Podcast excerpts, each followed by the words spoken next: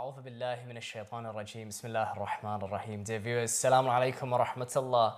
And welcome to session number five, where I wish we could say football has well and truly come home, but it hasn't, uh, not least to the UK anyway. Um, sorry that we couldn't join you last week. The semi finals were just around the corner from here, so the traffic wasn't exactly too friendly. But nonetheless, we are here and Allah subhanahu wa ta'ala has given us the tawfiq to continue. Um, today's session is quite a provocative title, I would say. Let's start being polite. It's not uh, the clearest kind of title, but it kind of it's it's quite intense. It's quite in your face, and it's kind of saying, "Hey, are you polite? Are you really polite when you go and pray, or are you not?" And anyway, we will jump right into it. But as ever, if you have anything that you would like to share with us, you're more than welcome to uh, through YouTube chat, uh, which Muhammad Jawad will be having a look at. Muhammad Jawad, tell me, how's the week been? Yeah, it's been uh, quite busy actually. Um, Yeah.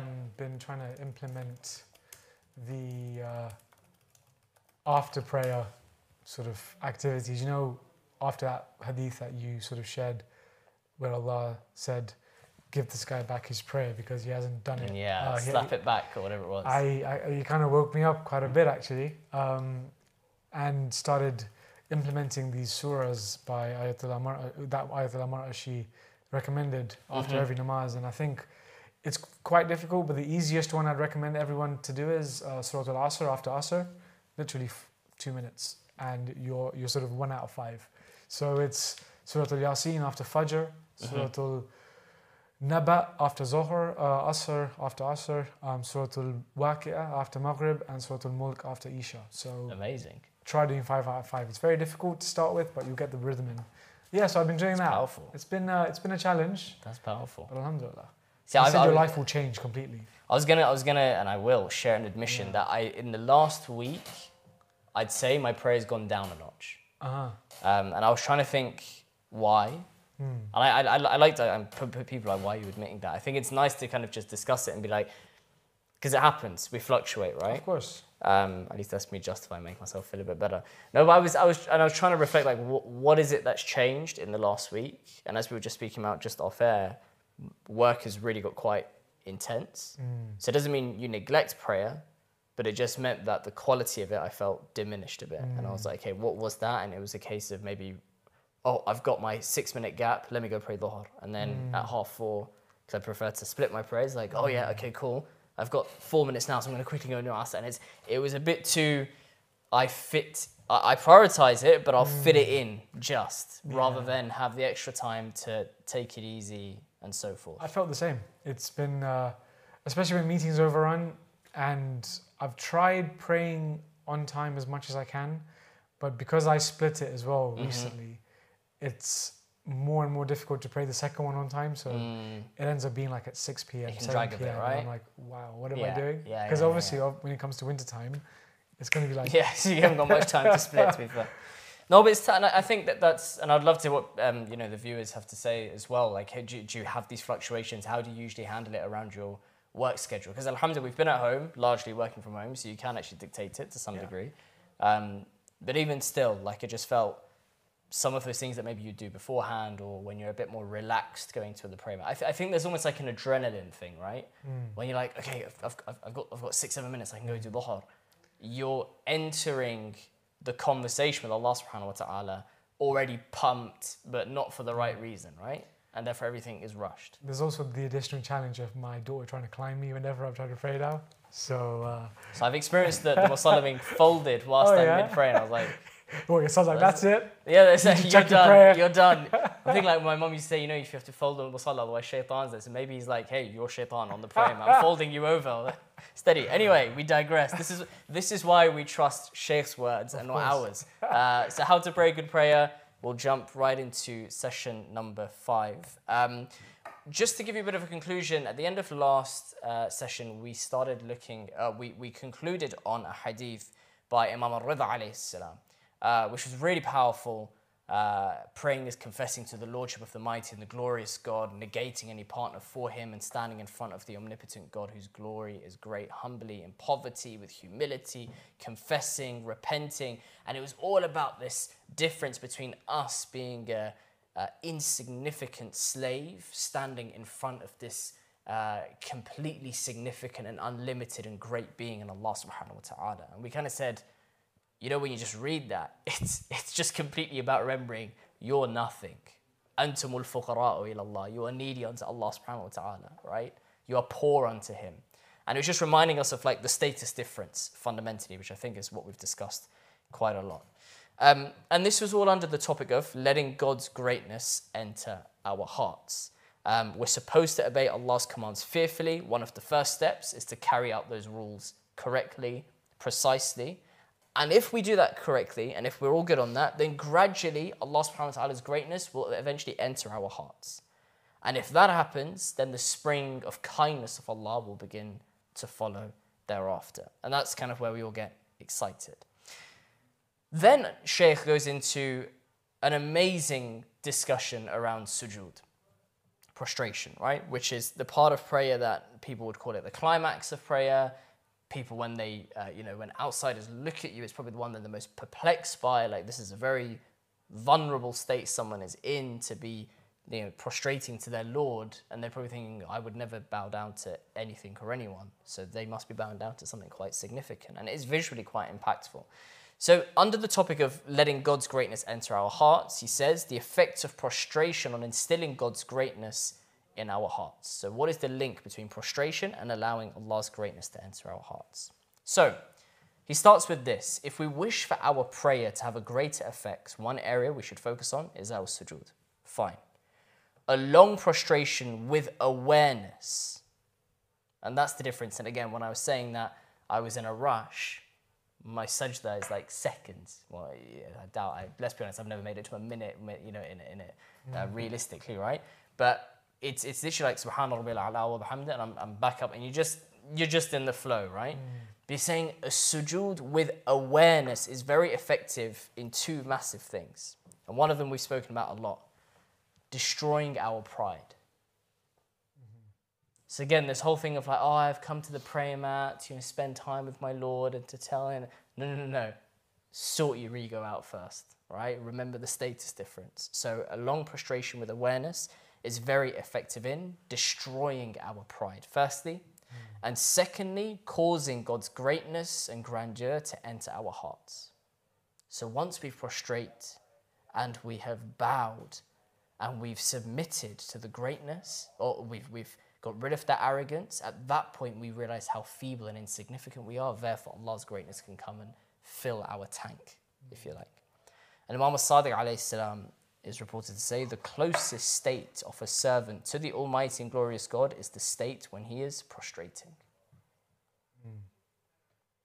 And again, I'm thinking if that's the peak of prayer, and if I were to draw a graph to say how impactful my prayers at any given time, do I really find myself during sajda peaking? Or is it just tailing off? Is it just a quick mm. up and down kind of thing? It's meant to destroy pride and cause greatness to enter our hearts. And if we do that correctly, Sheikh asserts and says, look, we then start this prayer looking forward and excited for this climax of the prostration we're building up to it, right? And some of the Mufassirin say that the ruku is a preparation for sajda. The entirety of your salah is in a preparation for this climax of bowing and submitting to your Lord, which again is such a powerful notion. We bow, we prepare for the prostration, we rise from the prostration, and we should be in the mindset that we're gutted. I'm like, I, I never ever feel that. I'm never sad. Because we're rising? Because we're rising, which is why Allah orders us to go back again. Uh-huh. So we go into sujood, and as we raise, we should feel this like, I wish I could have that feeling again where Allah's greatness is entering my heart, where my ego is gone and Allah's greatness is entering my heart. We feel that regret from having come back up. So then we're ordered to go back for a second time. And you can see that so much mercy, right? It's like, come back, I want to give you more. If you can leave your ego at the door, I want to give you more. Mm. Um, and then when we come back up with that, Allah subhanahu wa ta'ala recognizes that as a difficult moment if you've just received all of this bounty. Therefore, through His might and power, you're able to rise. Because I know you need help with that moment. Now, for me, I'm like, Yeah, it means nothing because I didn't get anything out of that sajda anyway, and that's my mm. fault, right? But if I really capitalize on it, I would need that strength to come back up after having benefited from the feast of mercy that Allah has just given me. But instead, I'm a bit whatever. Do you ever find that in, in sujood that is the climax? Like, what's, what's your experience been? It's been a bit serene at times, very, very rare occasions where when you do have that awareness, as you mentioned, it's a bit more um, connected hmm and it's sort of like you're earthed in a way. Yeah. Um, yeah. and it's like there's this rush of blood to the head, right? Because of the Mm. position in which your head's in. And then when you get up, you're like, oh, okay, it's back to reality. Back to yeah, yeah, yeah, yeah. So I like this earthed concept actually. That's yeah, quite interesting. I, it's not from me, uh, like by any means. I think I've actually heard it from somewhere else. I can't, I can't remember where, hmm but it's apparently there's some science behind how um, you're charged up when you sort of live or live your daily life, hmm and then going into sajda helps you earth yourself and sort of That's really cool. discharge. I'm not sure. Don't take my Really word for it. It's. Uh, it's, it's, I don't know whether there's a science to it or not. I've just Ca- heard call out Muhammad. Jawad if there isn't So uh, just just a disclaimer there. Um, it might just be just a Facebook Talk. status. yeah yeah it could be one of those. But I think I think the concept is nice because, Yeah. and again, when I when I was saying earlier that I didn't have the I didn't feel my prayer was at its at its wh- where it can be right. mm, The thing that exactly that kind of brought it back was a slightly prolonged sajda to mm. kind of remember this part, and I was like, okay, let's try that, and I was like, actually, yeah, that's quite calming. That's quite Yeah. relaxing. It's quite a reset. It's quite a again, it's a recognition of like, what was I prioritizing above this moment, above this recognition of the greatness of the Lord. And I've Um, always treated it as something that intimate as well. Yeah. So yeah, yeah, that sort of moment of privacy between yourself and your Lord, where no one can hear you, you're literally Mm. guarding everything, and you're just having a very intimate conversation, Mm. and sort of you're whispering and you're sort of bearing all. So you know after uh, after your salah, you, you have sadr shukr and Mhm. you sort of thank him you, and then ask him. Mhm.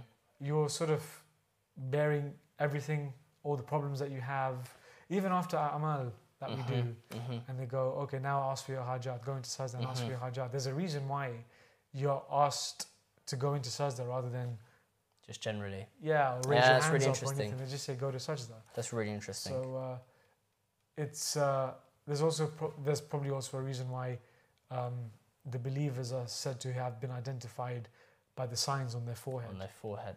That's a beautiful link. Yeah, yeah, yeah. yeah. So that's my connection with sajda. That's a beautiful link. I, I love uh, that. To Imam al-Askari's uh, yeah. uh, Alamat al-Mu'min. That's really beautiful. Mm. to testify to that, I guess to some extent, Shaykhlin says, remember, you can repeat the words of prostration here thrice. So why is it that in uh, sajda and ruku you're recommended to say Subhanallah, Subhanallah, Subhanallah, and then Subhana Rabbi al-Ala wa bihamdih. Did not know that. Again, to prolong and prolong and prolong, to stay there for as long as you can in this submission to your Lord. Wow.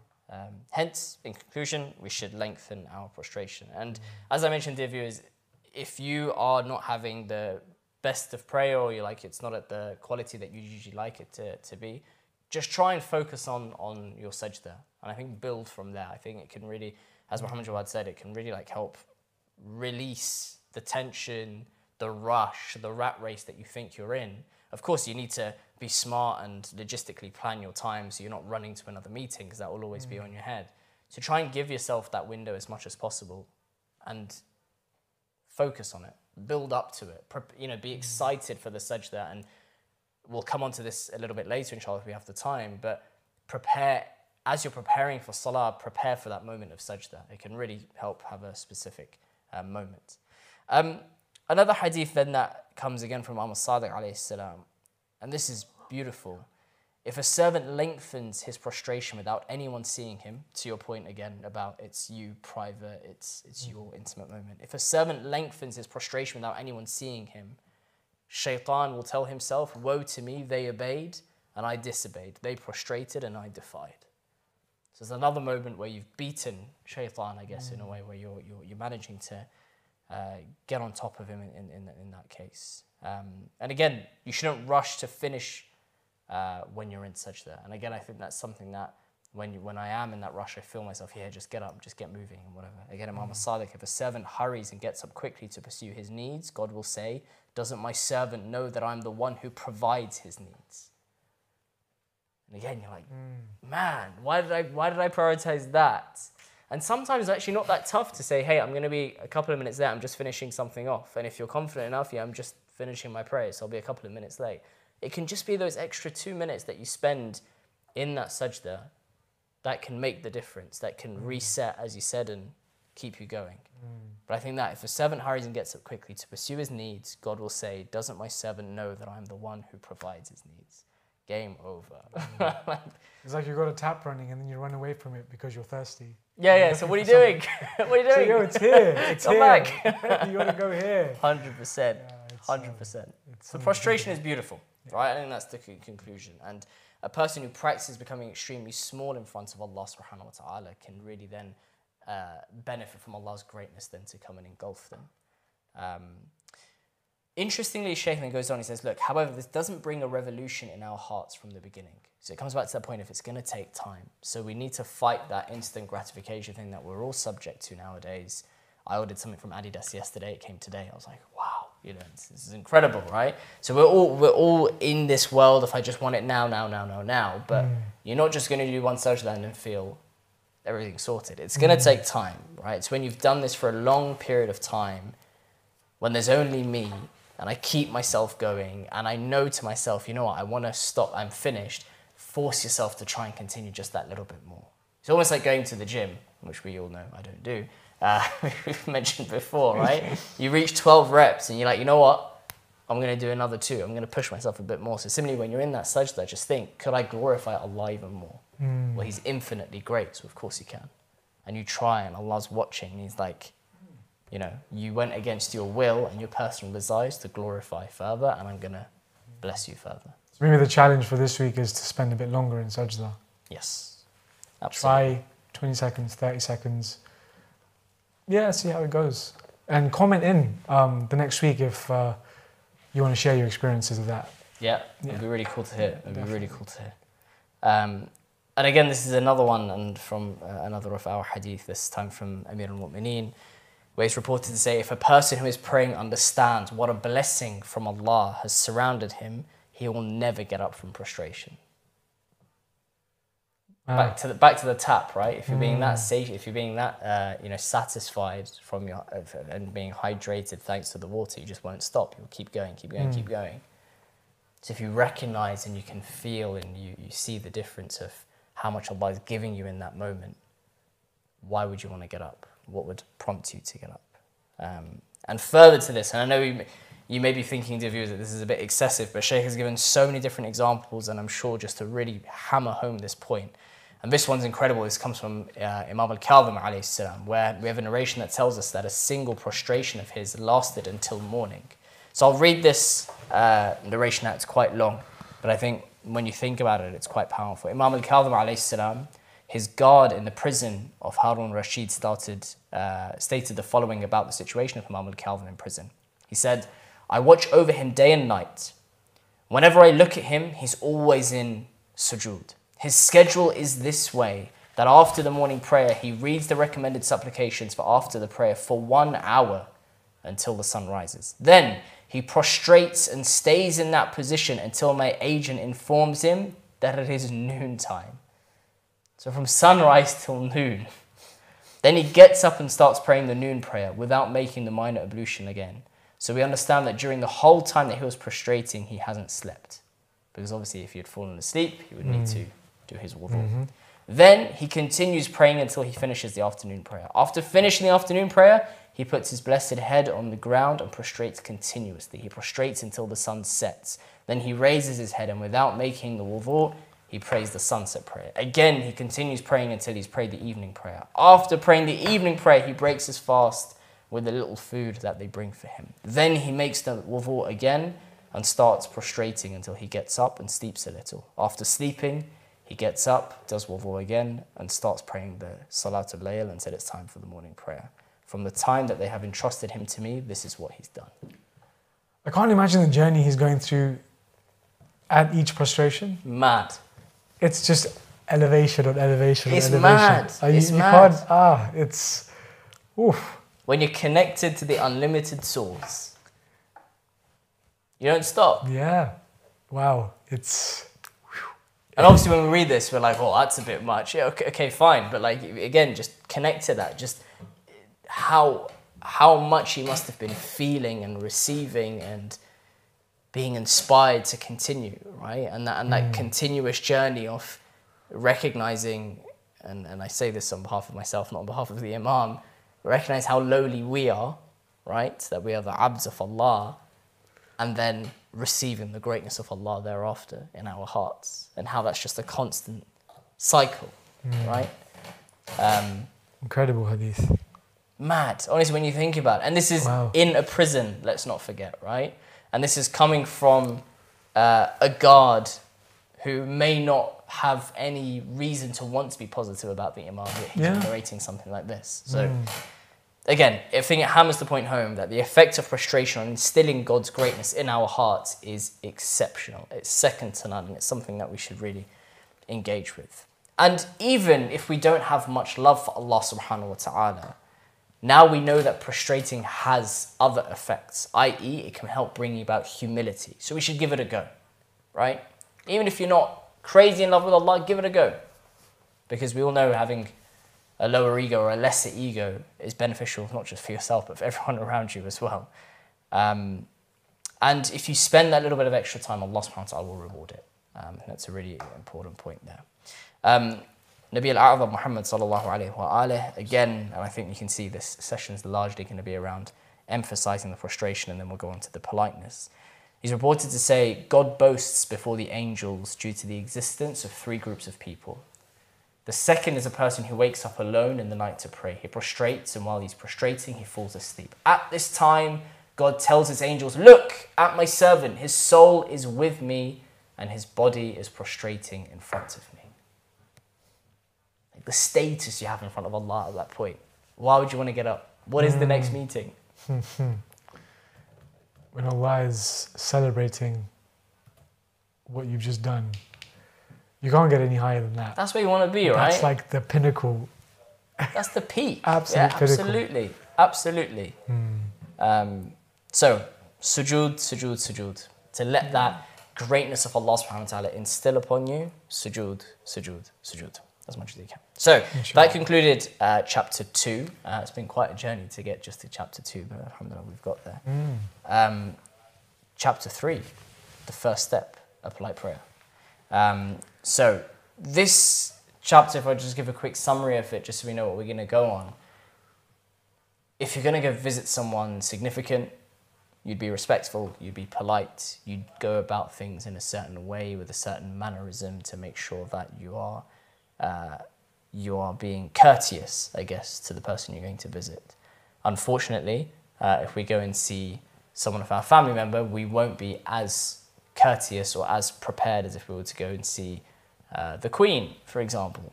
Maybe, maybe not, but I don't know, probably. No, you're right. Um, There's a whole etiquette behind exactly. seeing the royal family and Yeah. visiting them and sort of the steps that you need to take. I don't know. Yeah, what you Yeah. can and can't do, lots of rules. Why? Because the more you are respectful and polite, it's there's a direct correlation to the status of that person, right? Um, so take that mindset and put that hat on as we go through. And obviously, I'm sure you can then tell it's all about how we go about preparing for prayer, how we see it, and to what extent are we giving it the uh, respect it deserves. And Sheikh coins the term of a polite prayer. This is the first chapter that I've fully read. Well, in, in the process the of reading. mashallah. I have to admit, because obviously everything was really busy, etc. And I just, I, I just relied on you to, to share us, us copying your homework. But this time I've actually, uh, Well, I'll, I'll let you reading present the whole thing then. Right? no, no, it's good, it's good. So let's jump in. So, quick recap. Before anything else, prayer is about being obedient to God's command. What? It's not about me getting stuff out of it. No, it's about you being obedient to Allah first and foremost. The first step is to internalize Allah's greatness into our hearts. What should we do for God, God's greatness to become internalized in our hearts? We need to be polite in front of Allah subhanahu wa ta'ala. We need to be respectful in front of Him. Then we can start trying to do this whilst praying. So prepare first, and then we can be polite during our prayer. And Imam Sajjad, so just to finish that, the slave stands before his master in a polite manner. We are the slave, this is the master of the universe, so we need to do the same. So Imam Sajjad alayhi uh, then comes forward with the following, and he's reported to say, the rights of the prayer, right? So the right of prayer is that you should know prayer means standing in the presence of Allah. In prayer, you're standing in front of God. So when you have understood this, you should be an abject, humble, eager, hopeful, fearful, destitute, and beseeching servant. You should stand with calmness and solemnity, solemnity, sorry, due to your respect for the one whom you're standing in front of. So when you find yourself in that mindset that you are standing in such a presence, you humble yourself. Um, and I'm just going to say to the producers, we can hear ourselves in the studio. If you could, I don't know, I don't know where that's coming from, but it's a bit, bit weird. Uh, but anyway, we'll, we'll, we'll cope if it can't be solved. So standing in front of Allah, when you recognize that this is Allah subhanahu wa ta'ala, your, your mindset changes, right? Rather than I'm just going to go pray. It's like, no, I'm going to go stand in front of Allah, the mindset changes. Before we carry on, um, mm-hmm. we had a couple of questions actually. Mm-hmm.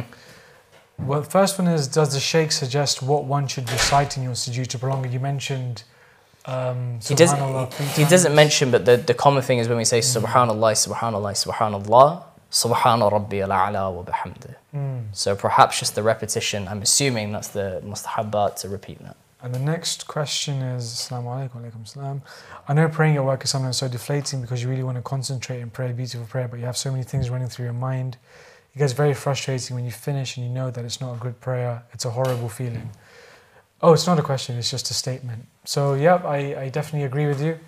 You kind of leave it thinking, oh, I could I could have done a bit better. Mm. So hopefully we can then either spend a couple more minutes extra during the um, during that time that we're praying, or if we can't, we sort of pray an additional one, like a sunnah prayer when you go home, just to sort of reconnect mm. in a way. I'd again advocate um, mm. Dr. Ali Al Hilli's 50 Ways to Concentrate in Prayer. 101. you know, I messaged him and I said, Ali, you know, we mentioned you on the show, your book, and I said, I, got, I think I got the time right. I said 50, and now I've done it again. So, no, no, I said, oh, I said 50. Right. I was like, and then I got corrected, so 101. Uh, uh, so Dalmatians and just, just think prayer. Dalmatians. So 101 Dalmatians and ways to concentrate in prayer. Um, no, but genuinely, you know, there's. I think it's it's it's a challenge, and that's probably why he did he did the research and came up with this beautiful uh, content for us. Um, it's it, it's because we all experience it, mm. right? Let's not shy away from it, and I think that is the exact challenge. It's being able to. Well, I think when when you take that step back and you go, okay, am I just going to pray or am I going to stand in front of my Lord? It comes back to what we're going on to now, which is being polite. You need to prepare the mindset in order to be polite. Otherwise, you go in and rush, right? You would never imagine someone going to meet the Queen. It's annoying to have to use the Queen. Let's use Sayyid Sistani as the example, right? Let's, let's, let's get a bit more real. You would be surprised if you saw when the Pope went to see Sayyid Sistani that he was just like running across Najaf, you know, like comes in a bit sweaty and he's like, oh, Sayyid, how's it going? You know, it wouldn't happen, right? Like, this is a bit mm. disrespectful. Similarly, even when he went to approach him, you saw there's a lot of like courtesy. There's, mm. it's calm, it's collected, it's respect. There's a lot of respect in just the way their demeanor with each other. Mm. And say it to the Pope as well, you know, of course, being an exemplary example. So similarly for us, we just need to come into that prayer with the same mindset, right? Mm. I get it, it's tough when we've got the time limit of I've got 10 minutes and I need to wudu and whatever, whatever. It is difficult, there's no doubt. But again, it's a, it's a mind game at the end of the day as well, right? There's a logistical part and there's a mind game. And this is what, inshallah, we'll, we'll cover. But definitely 101 ways. Mm-hmm. You sure it's not 100? I'm pretty sure it's 101. If you've got it wrong, Oh, Dr. Hilli, if I have got it wrong, I do apologize sincerely. it is 101 ways to concentrate in prayer. Say, oh, you've been paying attention um, to my book. I actually didn't have it at home, so. Uh. It's only 6.99 off Amazon, so uh, that's an amazing, amazing buy. Um, so definitely get it. Mm. Um, but this is what this chapter tries to look at. It tries to look at a. Uh, it tries to actually just emphasize the importance of having a polite prayer less so about how, actually. So I think that'll be a very complimentary book. But the emphasis maybe will just knock into our heads that, okay, I can't, I shouldn't let myself find an excuse. I should really find a way to, to solve it. Um, so Sheikh starts the chapter in a bit of a, a way. I was like, hmm, Sheikh, really? First line was like, praying a good prayer is very simple. I was like, not sure I agree with you on that one. It's, it's been tricky. But, you know, theoretically, it's simple. Be calm, go, approach, recognize Allah, and you know, hmm. re- remember you're nothing. It's just that we've got too big an ego to, to, to be able to do that. Um, and he says, look, for a while, just try. Try and be polite in your prayer. Try to have this where you're going to enter it in a very hmm. modest, calm, relaxed fashion. Just give it a go. See, see what happens. See if hmm. it changes. The same way that I was saying earlier that I was rushing into my prayer, therefore everything was accelerated. If you approach it a bit calmer, if you have a garment at home that you use specifically for prayer, and again, I, I, I'm a big believer in like if you do things, I'm, I'm very kinesthetic, right? So when I do something physical, it helps me change my mindset, right? So uh, I was saying to, to some youth, they were like, you know, what are some of the things that we can do to stop ourselves from sinning or from, you know, looking at something that we shouldn't look at? I said, look, get, have you got a ring? They're like, no. I said, get a ring and put it on your finger. Because just the weight of that, when you're not used to it, will be some kind of physical reminder at least to wake you up, right? And, you know, sometimes people will wear a green cloth of Al-Abbas. Again, it's like a, a visual reminder for those who are visual. Similarly, have an item of clothing. It's recommended to use a cloak uh, for the male. I don't know about for, for females. Um, or a ring that you'll wear when you pray, or that you'll put on a certain perfume when you pray. All these kind of things that force you to break your norm than just jumping onto the prayer mat and then you crack on. It forces a level of etiquette, like you would with the Queen. Um, you'll do that and just try. Try and be polite. And I think that will be a cause, a catalyst for perhaps a more focused prayer because it gets you out of your, your normal line of thinking. Um, and gradually, because you're starting to be a little bit more polite and respectful, this unique love that Allah has put in your heart for Himself will start to manifest. You'll start to have a very unique type of love with Allah. And also, Allah will give you knowledge that you can't even describe, according to Shaykh and the Riwayat, which I think is really beautiful. I think for those who have children, I was I was talking to a sheikh um, the other day, and uh, he was talking about how you need to make prayer an event for when your children are around you.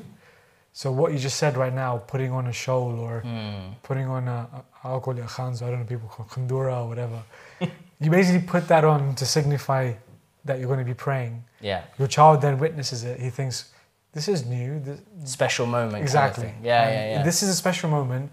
It must be important. And if it must be important, and my dad or mum are giving it importance, I need to give it importance. Mm. And that way you can nurture it in your child. And I found that amazing, that bit of It's advice. symbolism, isn't it? I Of think it's course, all about yeah. this, which we do amazingly for Muharram Yeah. and for Shahr Ramadan as well. Mm. But if we can inculcate it into day-to-day prayer, Yeah. you know, it's really, really special. Mm. Um, one other thing that, that uh, we've tried is playing the Adhan very loudly in the house, which Oh, really? when you have a kid that's sleeping is no longer something that we do too much, but we still try and play it when we can. Um, but if you then have a certain Adhan for different prayers, so you have an Adhan Ah. for Fajr, you have an Adhan. I've not tried that. But like again, could be another thing. Interesting. Uh, again to symbolize. And I think there's there's a lot of association, right? Mm. as humans we like association. So you're like, oh, Fajr time, so I'm listening to that one out the whole time, and it gets you into a certain state of mind, um, which is quite cool. You need to apply that actually. It's a good tip. It's cool. It's Yeah, cool. yeah. Um, use your free Sonos uh, head speakers when you buy a certain Oh. phone for good for good use, inshallah, not not for the challenging use. Um, so he Sheikh says that if you manage to do this polite prayer, then eventually you'll start to pray with love. And we come back to that point. It's not about starting with love because it won't happen straight away. It's not about starting with fear. It won't happen. You need to do do the do the basics, and then you'll start to pray with us um, with love. Because it's not easy for people like us to just suddenly turn pale, like Amir al-Mu'mineen, as we know, simply because we're too far from God, and we're not just going to naturally miss God because we're too far from Him generally. So we need to build up to this. But interestingly, he says fearing God is the behavior of the mystics.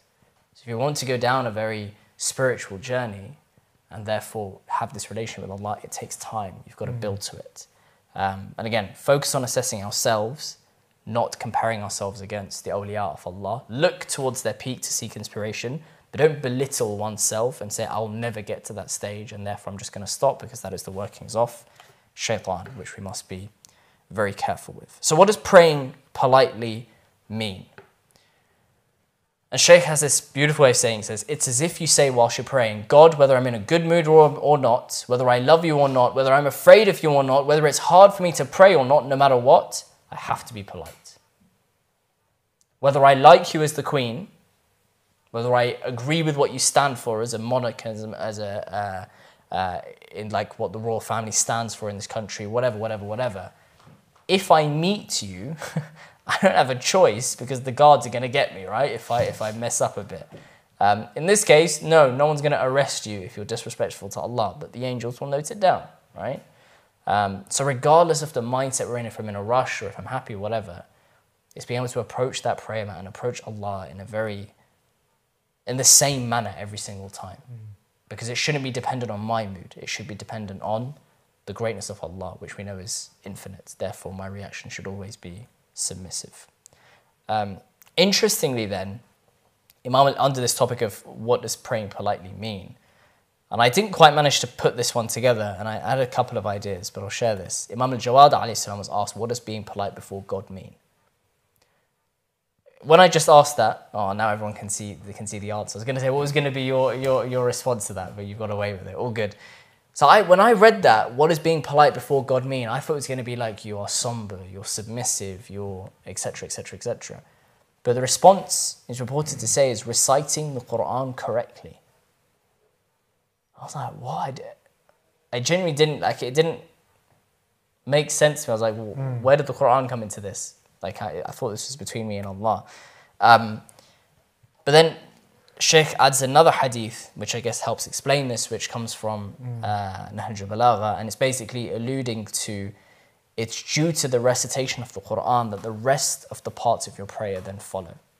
So similarly to how we said, and I'll, I'll share the full khutbah or the, the portion of the sermon in a second, the same way we said the other day that prayer is like the um, is the relationship of the head to the body, whatever, wherever your head goes, your body follows.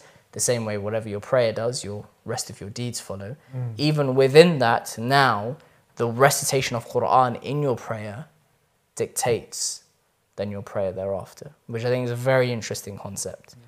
Mm. Um, and the fuller sermon, if we just read it, so during the middle of the night, they stand up reading portions of the Quran and recite it in a well measured way, creating grief in themselves and seeking a cure for their ailments from it. They become fearful due to the verses which are fearsome. They long for the things which God has encouraged them for. They become bent over due to the effect of reading the Quran. This means they bow down and then go into prostration. So it's almost like you're reading those lines of Quran and you are letting them enter your heart and have an impact and recognizing this is Maliki Yawmiddin. And there was a beautiful session we had with, uh, I don't know if you want me to mention, one of our teachers of, of tafsir in Surah Al-Fatiha. And he said, why is it Yawmiddin? And this part really made me, like, it, it really changed Surah Al-Fatiha in particular for me. In fact, each line was just outstanding. So if you have the chance to do tafsir of Surah Al-Fatiha, definitely do it. He said, Maliki Yawmiddin, why is it Yawmiddin? Right? It's meant to be master of the day of judgment. Why is it the day? Why is it Yom? So because in the day, in when the sun is out, everything can be seen. And on the day of judgment, everything that you've done can be seen. And it's the master on that day where everything is exposed that you've done. When you see it that way, Bismillah ar-Rahman ar-Rahim, Alhamdulillah Rabbil Alameen, all praises due to Allah, Lord of the world. Ar-Rahman ar-Rahim, the most merciful, the most kind, Maliki Yawmiddin. So after you've recognized His greatness, you then recognize, oh wow, actually, He's the one that's to hold me to account. Mm-hmm. And what do I say thereafter? Iyaka na'budu. Just only to you then. In that state of nerves where I'm like, oh, he's going to see it all. Well, only to you do we worship and only to you do we ask for help. And you imagine someone, if they're truly feeling those words, would be trembling by this point, right? I witness your greatness. I know you're gonna, I know you're merciful and loving, but you're gonna absolutely hold me to account, and therefore I'm just to focus on you. I'm only to worship you. I'm only to ask for help from you. Please guide me to the straight path. Someone at this point is like, Ihdina Sirat al Mustaqim is like, you know, in a state of disarray. So if you nail that part of the Quran in your salah, rather than Bismillah ar-Rahman ar-Rahim, which we're all guilty of, right? If you nail that bit, then your ruku will mean so much more. Your sujood will mean so much more. Perhaps that's kind of what this was alluding to. What do you think? It's spot on. It's uh, couldn't couldn't put it better myself. Makes sense. I think I Yeah, think it kind of kind of applies. Um, yeah, hundred percent. Inshallah. Okay, cool. Um, again, we re-emphasize this point about salah being, it's us being abject in front of Allah subhanahu wa ta'ala. Abject being completely without pride or dignity. Like you're just out of it, right? Um, so we must focus initially on being polite and later fall in love with God.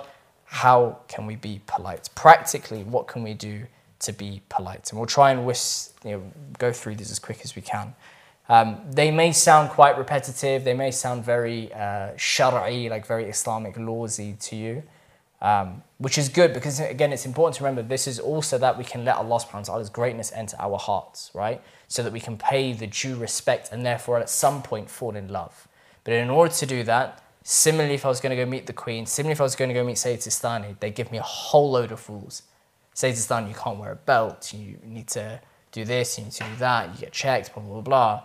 In the same way, that then r- r- makes me excited to meet this man, that I'm going through all of this to go and meet him. Mm. So I need to go through all these rules of prayer that are very specific, that sometimes we feel are a bit annoying. It's like, oh, I just wish I could just do it my way, which we'll discuss in a second.